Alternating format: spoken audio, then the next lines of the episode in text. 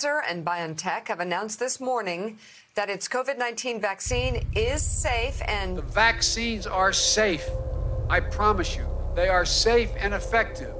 Listen to Doctor Fauci. Hey, Colorado, you've heard of neuropathy, myocarditis, stroke, heart attack, sudden adult death syndrome. But did you know that these are all now known potential side effects of COVID nineteen vaccination? If you or someone you love have been injured by COVID nineteen vaccination, please visit Colorado Healthcare Providers For Freedom dot com.